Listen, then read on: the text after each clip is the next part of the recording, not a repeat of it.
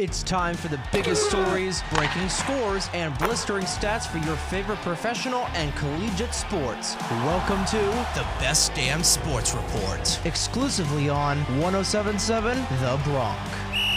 This is Jake Serrano with the Best Damn Sports Report on 1077 The Bronc, winner of the 2023 Intercollegiate Broadcasting Systems Media Award for Best College Station in the country. The Best Damn Sports Report is underwritten by B2 Bistro and Bar with locations in Bayville, North Brunswick, Point Pleasant, Red Bank, and Toms River and J, and in West Reading, PA. Down in New Orleans, star running back for the Saints, Alvin Kamara, pleaded no contest to lesser misdemeanor charges from February's 2022's Las Vegas incident. Kamara will have to complete 30 hours of community service, pay little over $105,000 to victim Darnell Green, and will be fined $500. While Kamara still remains subject to potential discipline from the NFL, he pleaded not guilty to initial charges of battery back in March and then was indicted for alleged assault in February 2022. With all this going on, the Saints find themselves in a hard situation without their running back, and we'll see if they make any moves in the weeks to come. In the world of golf, the Open is expected to give the winner a record 3 million in prize money this upcoming week at Royal Liverpool.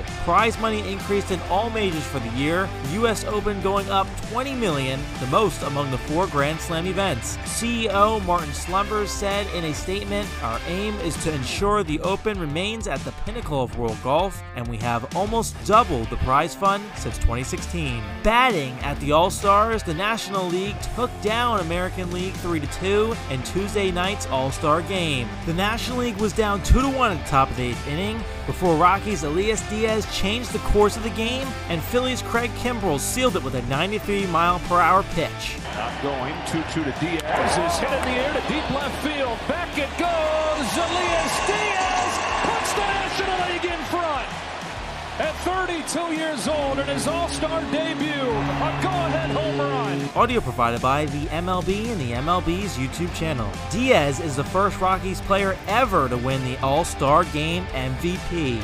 Back on the turf, no players were selected in this year's supplemental draft on Tuesday as a return for the first time since 2019, which is also the last time an NFL team used a selection in the supplemental draft. When the Arizona Cardinals spent a fifth round pick take safety Jalen Thompson, the NFL first held the supplemental draft in 1977. The event provides an opportunity for draft eligible prospects who did not enter the annual spring draft. Pro Football Hall of Famer Cris Carter and Pro Bowler Josh Gordon are among the many who have been selected in the draft. In the NBA, two major rule changes were approved for the 2023-2024 season. The first being players can now be assessed for penalties in a game for flopping, and secondly, coaches will now earn a second challenge if their first was successful. The new flopping penalty will result in a technical foul, free throw for the opposing team. Players will not be able to get ejected based on technical fouls for flopping. This has been the Best Damn Sports Report. I'm Jake Serrano on 1077 The Bronc. The Best Damn Sports Report is underwritten by B2 Bistro and Bar, where fresh local meets casual cool.